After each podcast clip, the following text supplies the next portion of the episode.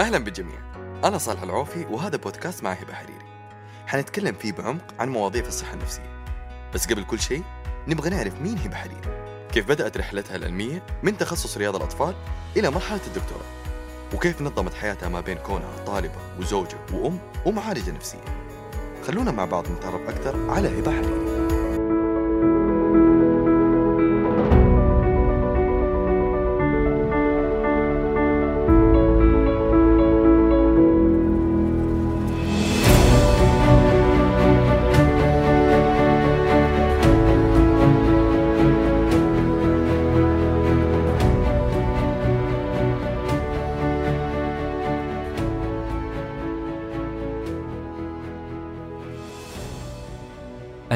أصدقاء.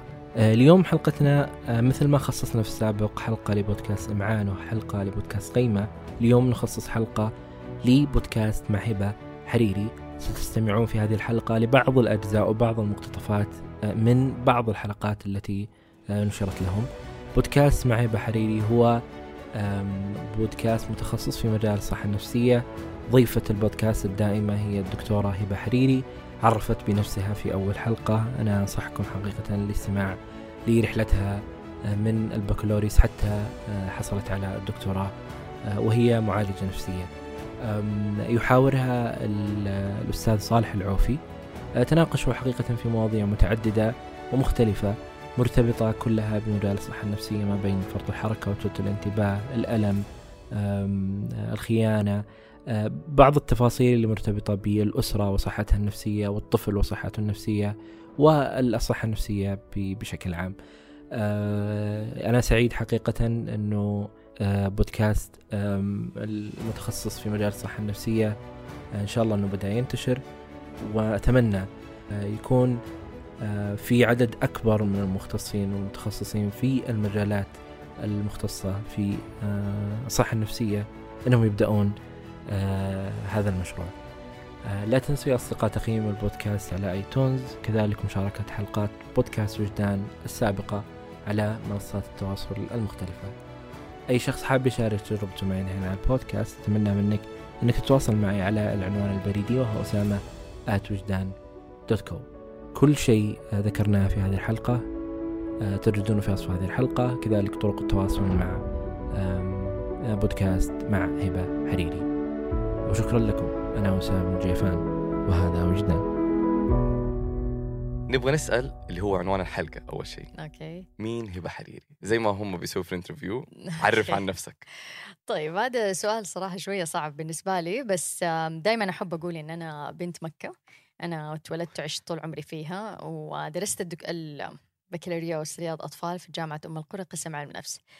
آه تخرجت وبعدها يعني صارت انتقالة كبيرة في حياتي يعني تزوجت وتعينت في جامعة جدة كان ذا الكلام 2007 آه وكمان كلها سنتين آه وبدأت ماجستير أول علم نفس طفل وإرشاد أسري. ما شاء الله. آه بعدها يمكن ثلاث سنين بس كانت مدة إقامتي في جدة وبعد كده كمان صارت نقلة أكثر في حياتي لما رحت على أمريكا 2010 آه رحت كنت ابتعاث من الجامعة. فأخذت ماجستير تاني عن نفس المدرسة وخدمة الإرشاد. ما شاء الله. آه وبعدين تحصلت على الدكتوراه في الإرشاد النفسي بشكل عام لكل الفئات يعني. آه خلال إقامتي في أمريكا طبعا بس باختصار يعني كانت هي دراسة وتقريبا تقدر تقول عمل في نفس الوقتين. برنامج اللي كنت أخذه في الماجستير والدكتوراه كان يلزم علينا أنه إحنا نشتغل في نفس الوقت في نفس الحقل. فيعني ممتنة لله أني أنا مريت بمجالات كثير أو جهات كثير في نفس هذا كان عملي تقييم نفسي وعلاج نفسي. آه، أول ما بدأت في المدارس آه، مرحلة المتوسط الثانوي آه، عملت في ال counseling center حق الجامعة نفسه لمرحلة اللي هم ال undergraduate و graduate اللي هم البكالوريوس ودراسات عليا. في المستشفيات مراكز التقييمات العقلية والنفسية المحاكم الجنائية ضحايا الحروب والكوارث. ف أيضا مع منظمات اللاجئين فتقريبا كنت أنتقل يعني كل سنة كنت من مكان لمكان. ختمتها آخر شيء بالعمل مع إعادة التأهيل النفسي والعلاج النفسي للمدمنين المخدرات.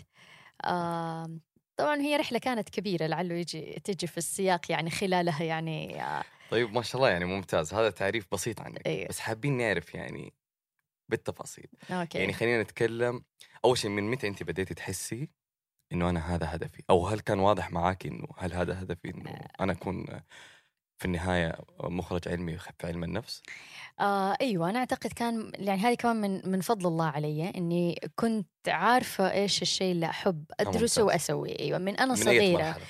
تقدر تقول بانت ملامح الطريق معايا على يمكن نهاية المتوسط بداية أولى ثانوي. أولى ثانوي كانت يعني اولموست كده أعرف إن أنا في المجال الإنساني العلوم الإنسانية خدمة اجتماعية علم اجتماع علم نفس. أي. أعرف إنه أنا بدي مع الناس أشتغل يعني أنا من يومي كنت جدا اجتماعية كنت ترى. مع, مع مسار الحياة والأطفال والدراسة صرت ماني اجتماعية. بس كنت جدا اجتماعية أحب مرة الأطفال العيلة. يعني كان إذا في عزيمة إذا في شيء يجيبوا لي أطفال العيلة. كنت كل خميس لما نجتمع بيت جدتي أسوي لهم ألعاب ومسابقات ومدري إيش فكنت ألاقي نفسي مع الأطفال أكثر شيء. آه فلما جينا على الأولى ثانوي أولى مطو... أولى ثانوي آه طبعا كان نختار علمي أو أدبي كان أنا خلاص على طول أدبي عارفة إني أنا بدي هذا المجال آه يعني كان عندك أيوه. وضوح في الموضوع أيوه وكنت على فكرة أول حريرية تكسر دي القاعدة في العائلة يعني كان كمان فيها تحدي لأنه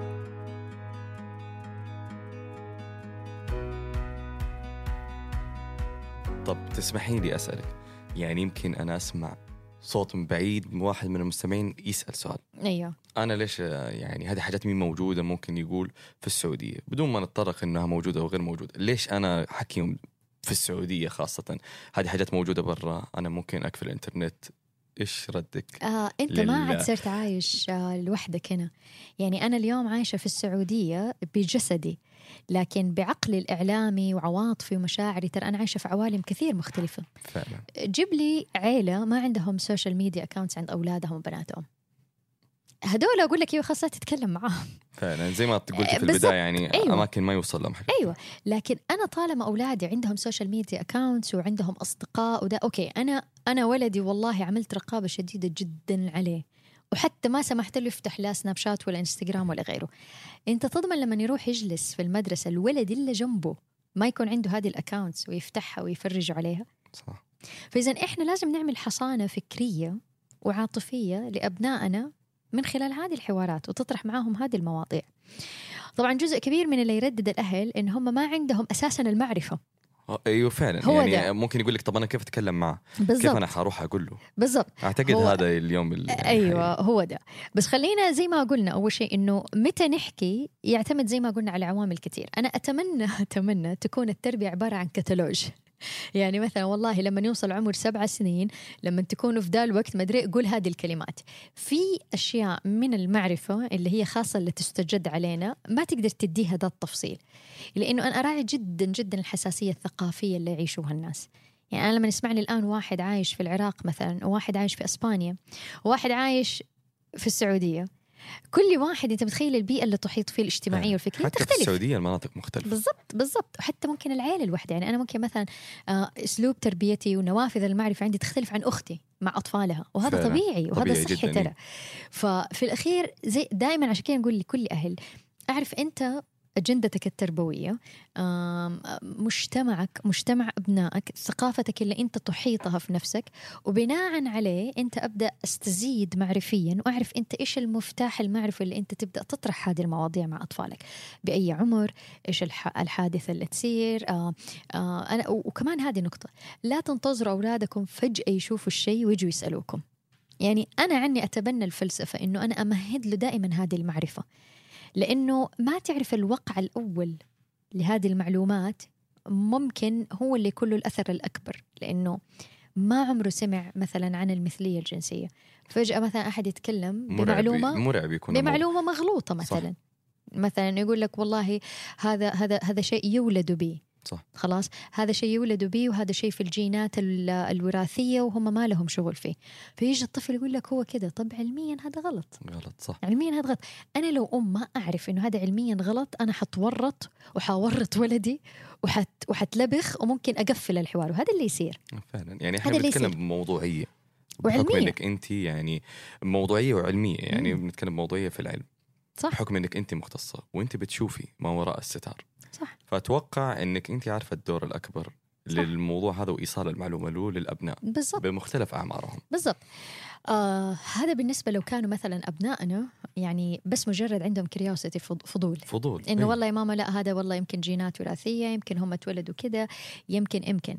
آم هذا شيء. الش- الشيء الثاني الأقصى على الأهل لما تجي البنت أو يجي الولد وهو عنده هذا التوجه مثلا. مم. هنا ديك الساعة حتى المستوى الحوار يفرق.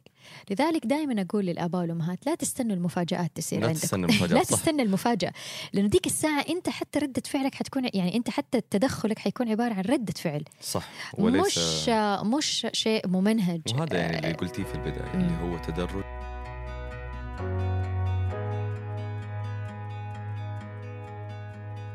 طيب معلش يا دكتور خليني أيوة. أتكلم معك بالعامية شوي. أوكي. تعريفك كان مزبوط بس بالعامي كذا أنا لما نيجي مبادرة على ذهني أيوه.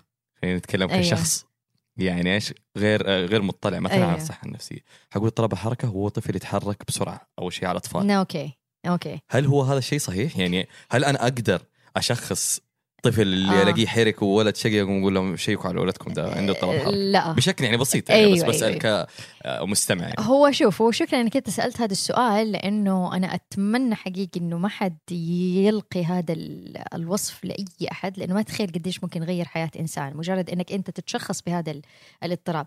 مين اللي يشخص؟ هذا السؤال دحين مهم.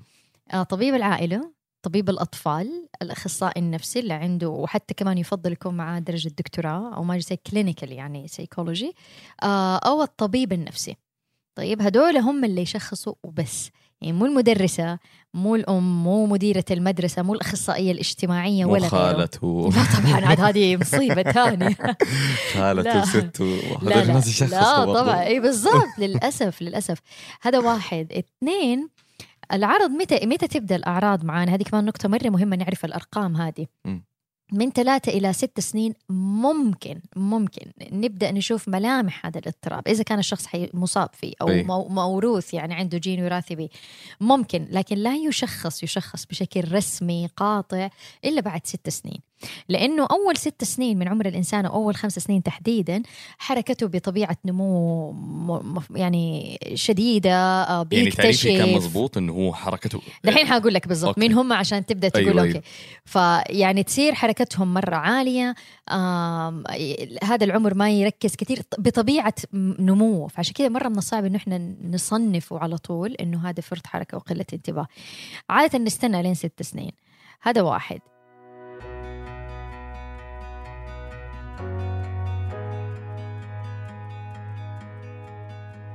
اثنين حقول الأعراض الآن ولكن جدا جدا مهم. إنه هذه الأعراض تظهر لمدة لا تقل عن ستة أشهر متواصلة. يعني كل يوم لمدة ست شهور كاملة نفس الأعراض في ثلاثة أماكن مختلفة. يعني نفس الأعراض اللي الحين حقولها مثلا ظهرت في المدرسة لما يلعب مع أولاد الحارة وجوة البيت. إذا طابقت هي معناته هو okay هذا آه. الاضطراب. okay. لكن إذا والله مثلا مثلا دحين حقول الأعراض مثلا حركاته كثيرة ومدري بس في المدرسة في البيت ما عنده هذه الأعراض. لما يطلع مع الجيران ما يلعب. اذا هنا ما عنده اضطراب. الم- ال- المدرسة اللي عندها اضطراب. بيئة المدرسة فيها مشكلة. أيوة. وبرضه هذا اللي حنذكر إنه إيش الحالات اللي يلتبس علينا إنه كأنه في ذا الاضطراب عند الشخص بس هو مو المشكلة في المشكلة في أشياء تانية. فهذه مرة مهمة. للأسف للأسف أنا أسمع قصص صالح مرة توجع القلب لما مثلا تجيني أم ترسل لي تقول لي آه، دخلت على طبيبة أطفال.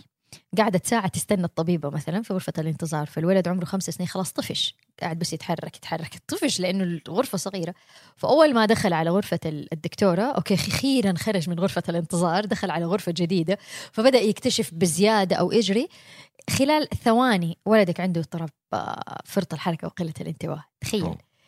كثير أنا سمعت هذه القصص إنه كذا تسقط هذه ال- حتى من. الأطباء؟ حتى من الأطباء. فعشان كذا أنا مرة مهم دائما أقول للأهل لما يقولوا مثلا ولد عنده فرط الحركة وقلة الانتباه أقول هل الطبيب راح لاحظه في المدرسة؟ أو أرسل أحد يلاحظه مختص؟ أو أرسل على الأقل أضعف الإيمان assessment أو تقييم المعلمين كلهم أكثر من معلم يعبوه؟ أوه يعني لازم هذا كله. أيوه هذه process مرة مهمة. هل كمان أخذ معلومات عن الطفل مو بس جوه البيت برا البيت ويفضل إني أنا أسمع من الأم والاب يعني مثلا تجي الأم هي مرة هادية. فأي حركة تشوفها خلاص توترها فهي تقول لك إيوه حركته مرة كثير. يجي الأبو الأبو حركي وكذا يشوف إن الولد حركته مو عادية. فإذا مرة مهم نسمع من الطرفين. من الطرفين صح. يعني عادة عادة أنا مثلا أي حالات تجيني أنا بنفسي أروح المدرسة عشان أعمل observation وأحب أشوف الطفل في المدرسة مثلا في الفصل وفي ساحة اللعب. هل نفس آه الأعراض انت تروحي بنفسك. بنفسي. لأنه كل أنت عشان تشخص أنا ما أعتقد هذه خطوة هين على أي أحد. يعني ما ترى ما هي بالبساطة يا للأسف الله الناس أنت بتسويها بالبساطة بنفسك. والله نسمع ناس يشخصوا كذا على طول أيوه. وترسل في الواتساب. تخيل هذه عاد مصيبة يا ثانية امهات ساعدوني. ولا إيه. هذا كذا كذا أيوه. العنوان. ولا في الانستغرام تحط أي. كذا بوست وتلاقي واحدة فاتحة حساب ساعدوني. تشخيص. لا واحدة ممكن تكون آه. فاتحة حساب تشخيصي وتقعد تشخص. أيوه والله عنده كذا كذا كذا طب يلا. أوكي يعني للعمق هذا. أيوه المفروض. إحنا نتكلم يعني معلش. هذه أمانة. يعني أو بلاش نقول في السعودية بلاش أيوه. نحدد.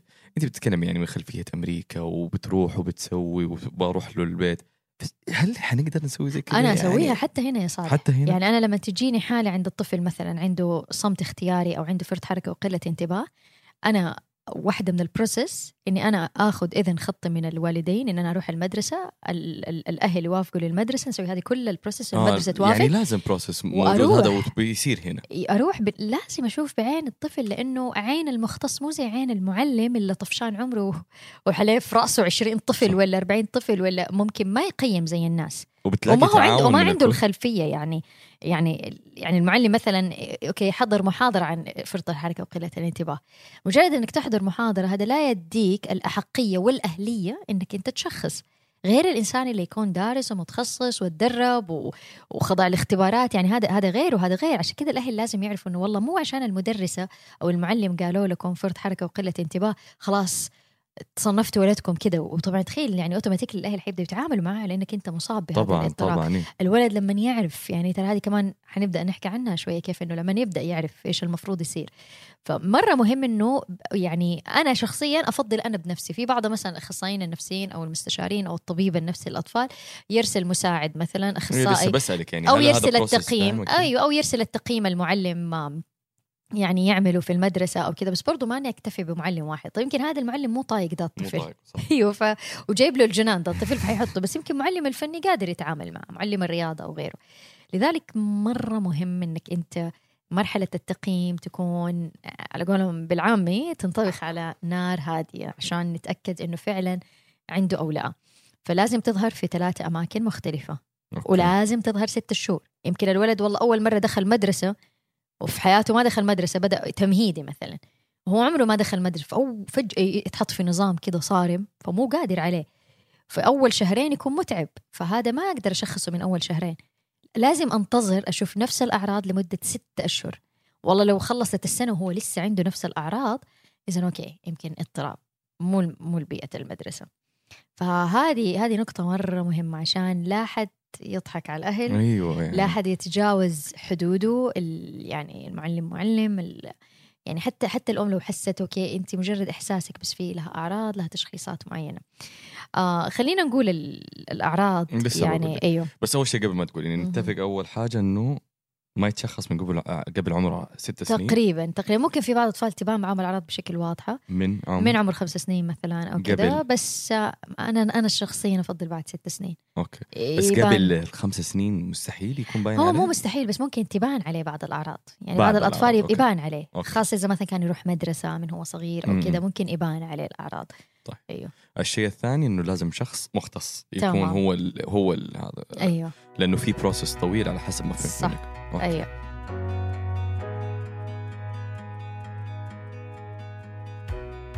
آه نجي بعد كده للي هي الأكثر نضجا نوعا ما آه هنا نوعا ما يصير في وعي بالألم نفسه يعني أنا مثلا كأم أنا عارفة أني أنا مثلا ماني قادرة عاطفيا أتواجد مع بناتي خلاص أو مثلا أنا كأب ماني قادر أكون شخص ناجح يحتوي زوجته ومشاكلهم أو غيره.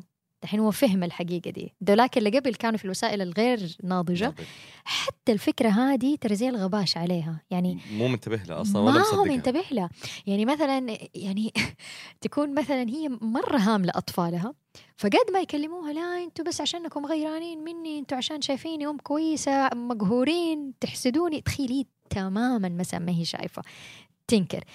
الوسيلة الأكثر نضج شوية القمع. هي مستوعبة إنه هي مثلا أم مو جيدة هو مستوعب إنه هو مثلا موظف غير جيد أو غيره. بس استوعب الفكرة دي يبدأ يكبسها جوة نفسه اللي هي القمع كبت.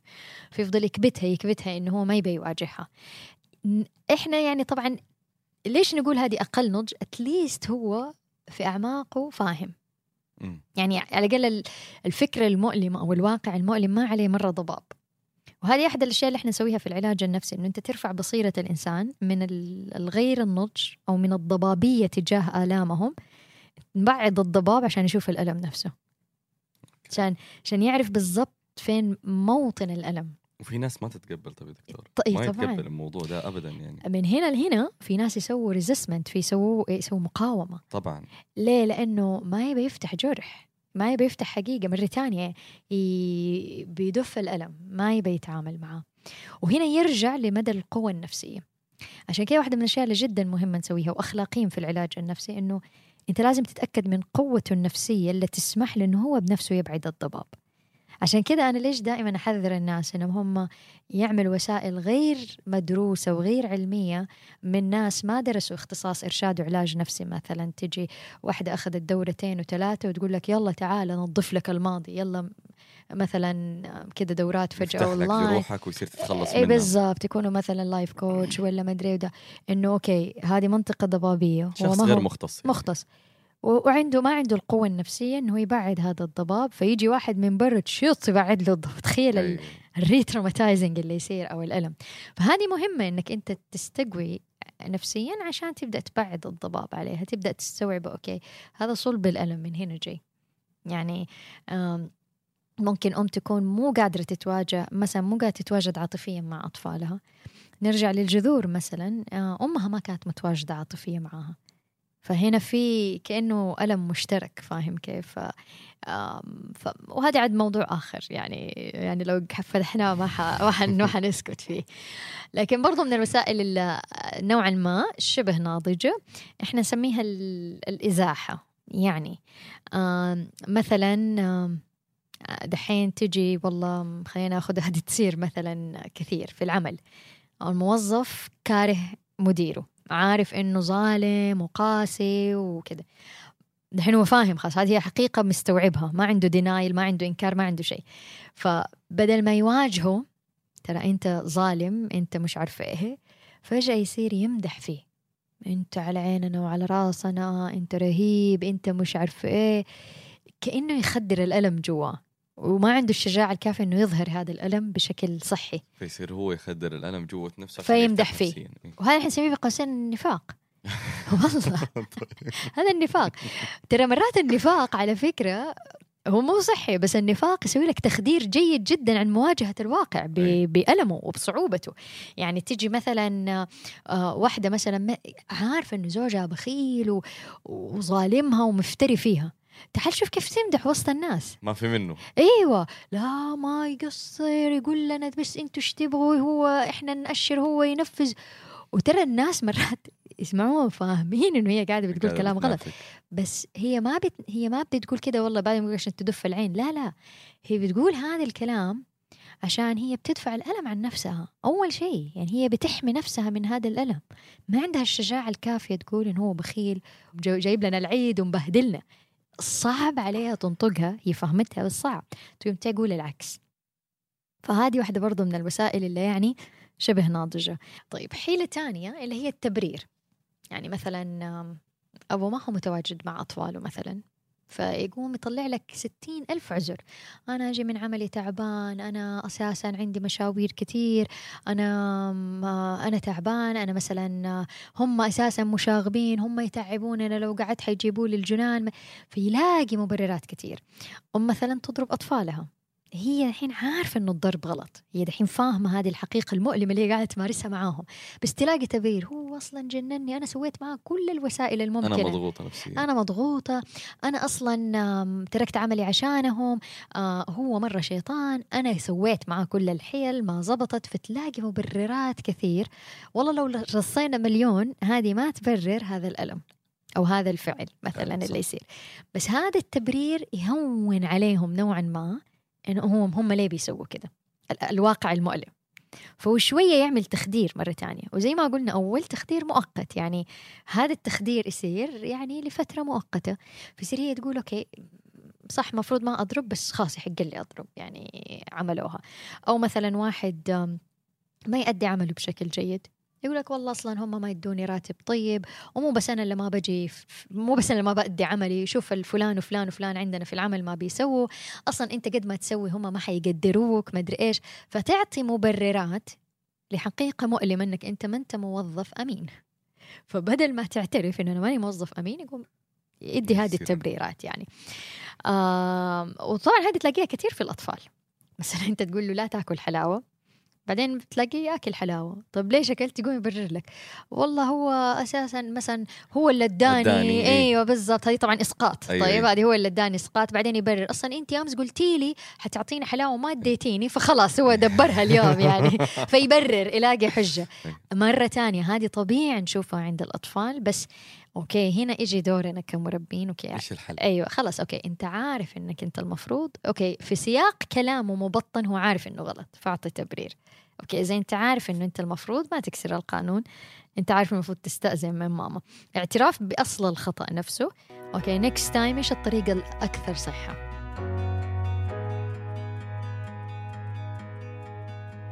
المرحلة الثانية إيش هي؟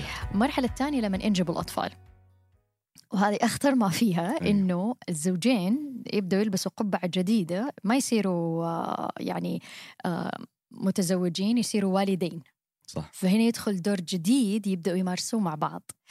آه ولأنه ومسؤوليات جديدة بالضبط وطبعا لما نقول انجاب أطفال هذا حقيقي مجهد مجهد من كل الأصعدة ويصير يعني يقولون dramatic change يعني صح. تغيير جذري وقت نومك ما عاد يصير هو وبالذات على السيدات حتى ممكن مواعيد دخول الحمام تختلف للسيدات ما موعد يقال النوم. يختلف موعد اسأليني النوم موعد الأكل فأنت بتخيل يعني ال basic needs الاحتياجات الفسيولوجية الأساسية تنضرب عندك في دي الفترة حتى الاحتياجات. العادية مسلسلات. ما في أوه هذا هذه من الرفاهية.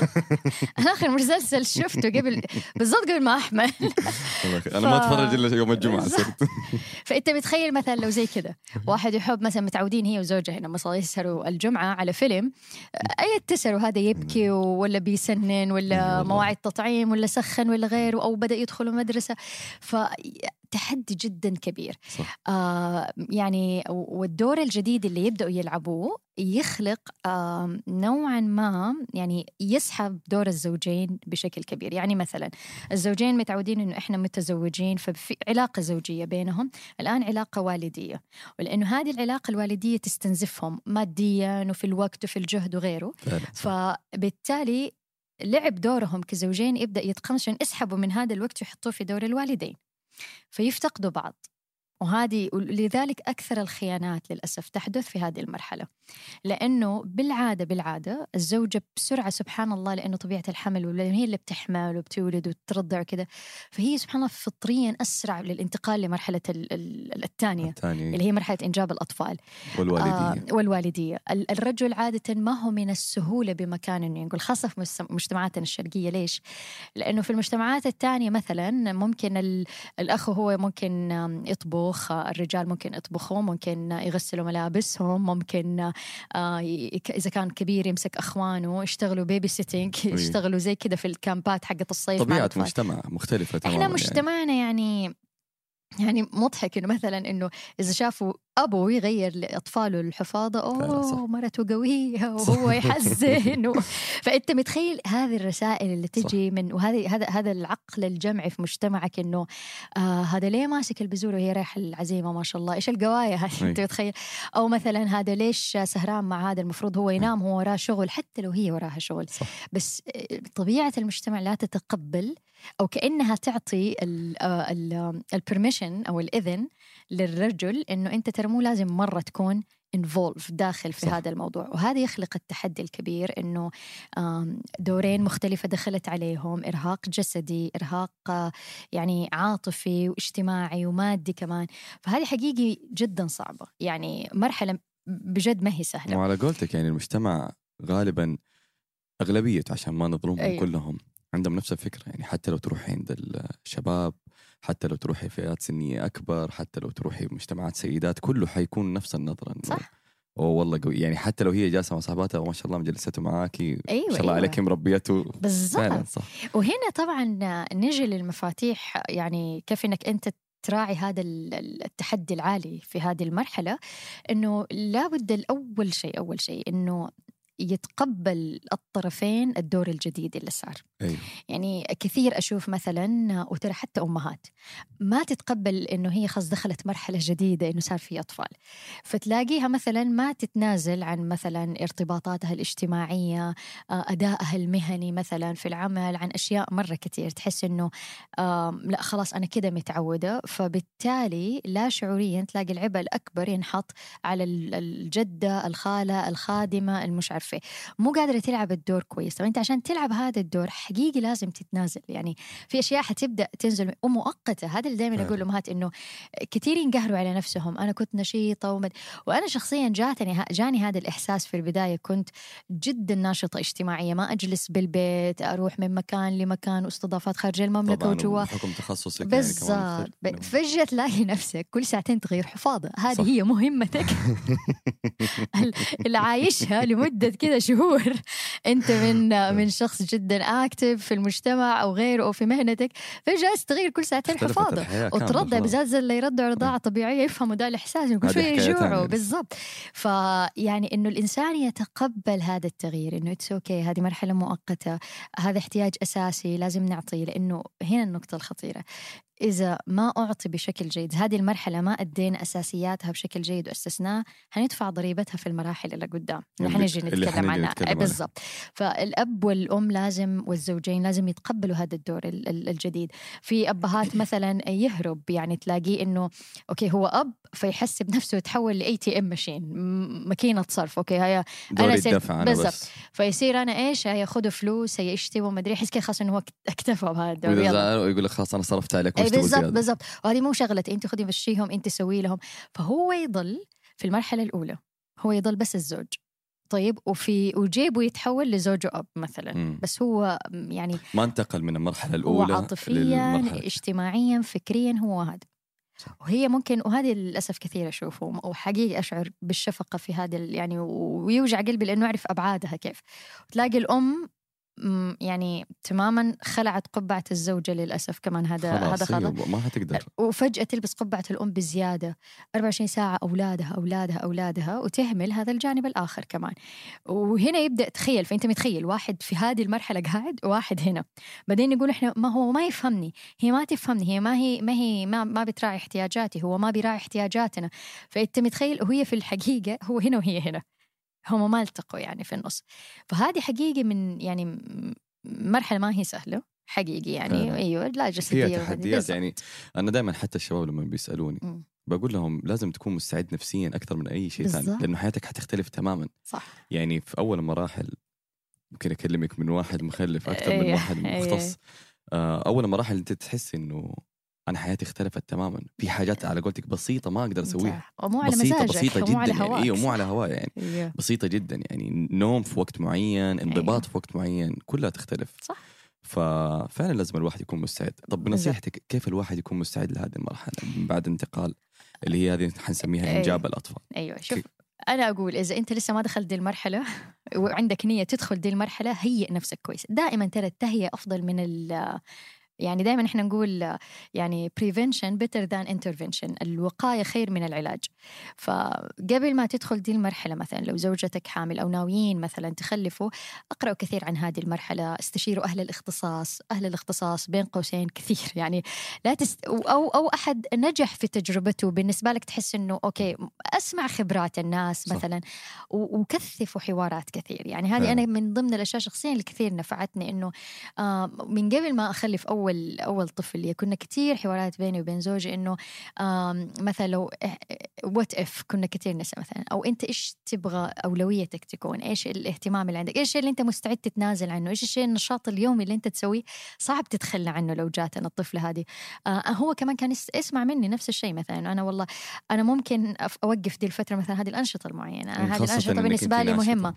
هنا ديك الساعة عرفنا نحط خطة متوازنة بدعم الطرفين. يعني مثلا فخلاص لما جو الأطفال صار دائما عندنا إنه يعني خذ وقت لنفسك هو كمان يساعدني إن أنا آخذ وقت لنفسي. وهذه من أكبر الهدايا اللي أحسها اللي تجيني من زوجي إنه روحي مع صاحباتك أنا حمسكهم. هو نفس الشيء أطلع مع أصحابك أنا أمسكهم. ليش؟ عشان نحس إنه okay إحنا بحاجة لهذه الراحات بين فترة وحتى وفترة يقوي بي- العلاقة بينكم يا دكتورة. طبعاً. يعني يساعدك في المرحلة الأولى إنك. أنت تفضلي فيها اللي هي صح. أو إنك تنتقلي انتقال سليم. بالضبط. إنه أنا لسه أنا, أنا وأنت زوج وزوجه بالضبط. أكثر من إنه أنت ماسكة المسؤولية وأنا بالضبط جالس لحالي. بالضبط. وننتبه مرة إنه حواراتنا وبعدين إذا دخلنا دي المرحلة نفرض خلص جو الأطفال دائما نكثف حوارات مثلا إيش اللي افتقدته فيه مثلا؟ إيش اللي أنا افتقدته فيك؟ إيش الشيء اللي ممكن نسدد ونقارب ونرجع دور الزوجية مثلا نديله مساحة يلعب دوره كمان يعني. آه فهذه هذه حوارات لابد دائما تطرح بشفافية كمان. ونرجع لنفس مفتاح المرحلة الأولى. استماع جيد محاولة للفهم وغيرها فعلا.